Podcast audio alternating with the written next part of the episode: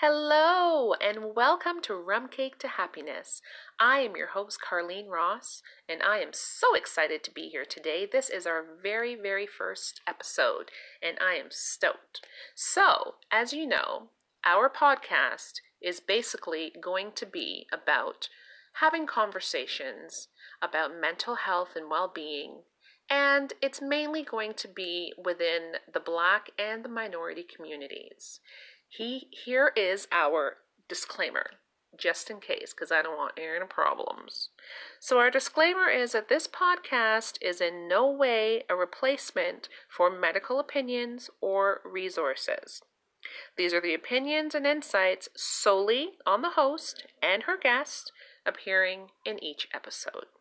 So, with that said, let's dive in to this newest and our very first episode. Our topic today is going to be about, obviously, mental health and well being, but it's actually going to be a little bit personal for me because today we're going to talk about my very first exposure to mental illness and physical challenged children. So, I'll give you a little bit about my background. So, I am Jamaican. I was born and raised in Jamaica um, from Jamaican parents. I came to Canada when I was six years old. And when I came to Canada, um, obviously I didn't know anything about the country, um, but I got adapted to it very well because, you know, as children, you get adapted very quickly to your environment. Um, so I remember my mom being an only, um, sorry, being an only child and my mom being a single parent. And we had this rule when I started school in grade one. Now, this is back in the nine in the 70s so you have to be you know a little bit understanding. But back in the 70s things were obviously done very differently. Um, so what used to happen i used to go to school. My mom would put a house key around my neck and the key would go in my shirt so nobody knew that I had it. And the expectation was that she'd walk me to school in the mornings and after school at 3:30 or whenever school was over, I would be responsible to walk home by myself, open the door, go inside and stay there until she got home, which was usually 30 to 60 minutes later. So that was the expectation, and that is what I knew that I would do. I was responsible enough to do that. And I actually was responsible enough to do that because I remember doing it every day. So one day, my mom actually was home during the day, and I wasn't aware of this. So, what had been happening was during school, we would have a lunch break, and I would go into the cafeteria with all the other grade ones and grade twos and grade threes or however, whatever grades were there. And we would sit down, we'd take out our lunch bag and we'd, you know, sit down and have our lunch. But for me, it was kind of weird because I kept on seeing this small group of children that acted differently, that looked differently, you know, they behaved differently and they couldn't walk around or move the way that we could. They didn't look like we did. Um, some of them would, you know, kind of take their hand and beat themselves in the head. Other ones would kind of like scream out, um, you know, just yell out these things, these words that I didn't even understand. Or they would speak, but it would sound differently, you know? And so I kind of felt weird because at six years old, I didn't really understand that there could be differences in how people behaved and you know how they acted. Like in my mind kids were just kids. But i kept on seeing this small group of kids and it really made me feel uncomfortable. And i couldn't understand what was happening. Like nobody ever put me aside and said you know carlene you know, when you go to school and you're having lunch, there's going to be a small group of kids who, um, you know, they act a little differently and whatever the case is. Nobody ever did that. My teacher never talked to me about it. You know, nobody ever talked about it. But I just knew that when I was, when it was lunchtime, I kind of dreaded going to the cafeteria because these kids made me feel uncomfortable. Sometimes they would drool or they would spit out their food or, you know, whatever else would happen would make me feel really uncomfortable. So, back to the day that I kind of wanted not to be around that anymore, I took my little six year old self and at lunchtime, instead of after school, I walked my little self home, pushed the key in the door, and decided that I was going to go home for lunch, eat my lunch, and go back to school without anybody knowing. Well, when I got in the door, who was there but my mom?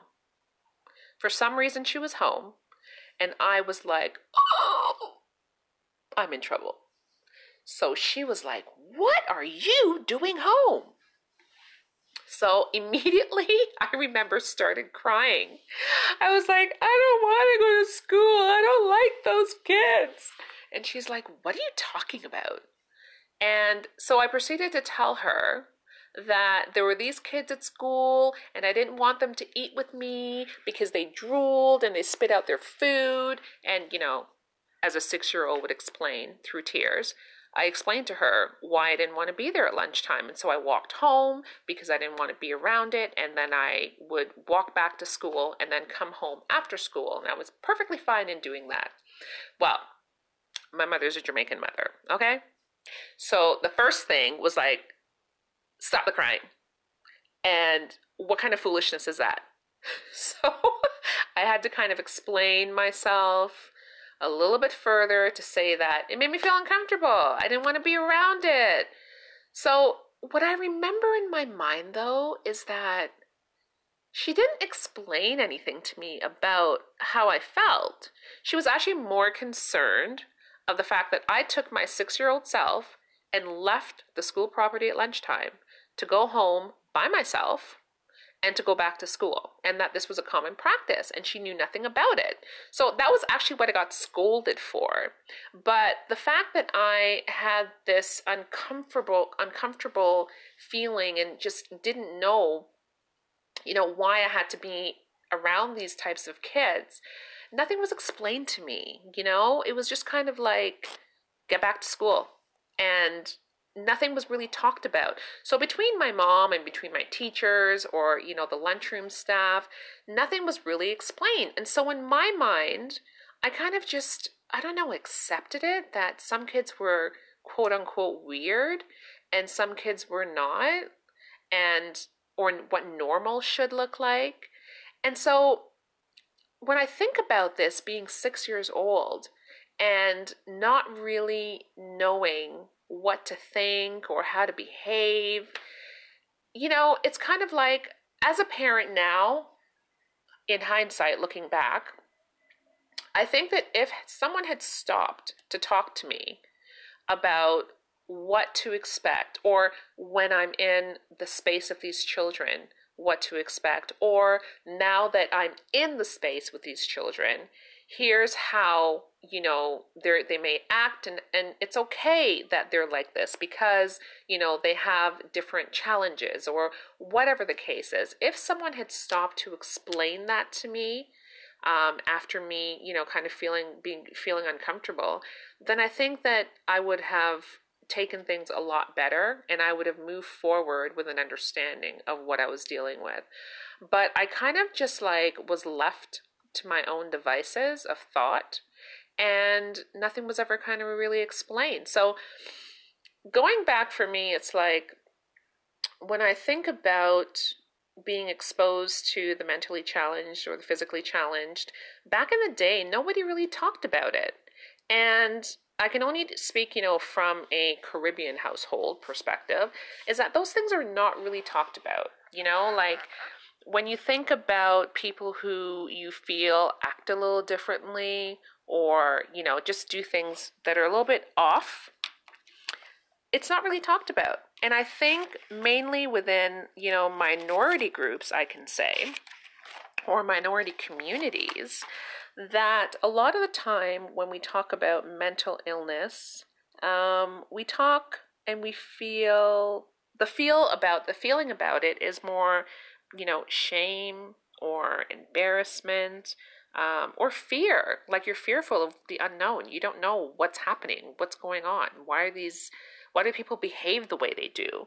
Um, and so I feel that because we tend to look at it that way, that it's something that just, especially back in the day, it just wasn't discussed. You know, it wasn't our business of how other people behaved.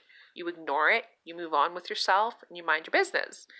And in minority communities, I can say that I think that a lot of the times there are a lot of pressures that are put on children to be the best version of themselves. And when we say the best version of themselves, we're talking about parents with high expectation, you know? Education is huge. So you need to be highly educated focus on your schooling. You need to to look good and represent your family well at all times. And everything that you do and how you represent yourself to people is an extension of how people look at your family. And so when you have someone who perhaps is struggling with mental health i think that parents first and foremost who are not comfortable with something like mental illness or the possibility of mentally ill children or people in their family in general who could possibly be struggling with mental illness, the first thing they feel are those things. They feel embarrassed. You know, they feel that you're kind of bringing shame and discomfort to the family. Um, and so it's hard for people to seek help because they just feel like sometimes they have nowhere to go. And back in the 70s and 80s and 90s, I mean, these things were not discussed. Like, I can tell you that when I used to see people as a teenager and I knew that they were a little off or behaved, you know, silly or, you know, you can just tell that something wasn't right, um, we would just think that they're mad, you know? And I don't mean mad as in like angry, I mean mad as in like mad in the head you know, that's how we used to refer to them. And it wasn't something that we paid attention to or tried to, you know, be educated on or try to help them with. It was just like, okay, she's mad. So let me just go over here, you know? And back in the day, that's typically how things were. So it's very interesting to me when I can think back to my six year old self and kind of remember the whole situation with my schooling, with my lunch period, of how uncomfortable it made me, you know, and then exposing that uncomfortableness, or is that a word? Exposing that feeling or those emotions to my mom and her not knowing what to do with it, but instead just kind of, you know, reprimanding me for leaving property because it wasn't safe, obviously, but not finding a way to kind of, you know, talk to me about why I was feeling the way I was feeling. And I remember actually, she actually took me back to school and she talked to my teacher about it and was upset that they had allowed me to sneak off the school property, first of all. So she gave them heck for that. But secondly, that, um, you know, I didn't feel comfortable in the same space with these children who were seemingly so different. And the teacher didn't, she never talked to me about it. You know, it was just kind of, oh, Carlene, you know, you know you're not supposed to leave the school property and that was not good and blah blah blah and they kind of reprimanded me for that same as my mom did but again no one took the time to sit down and to talk to me about my feelings.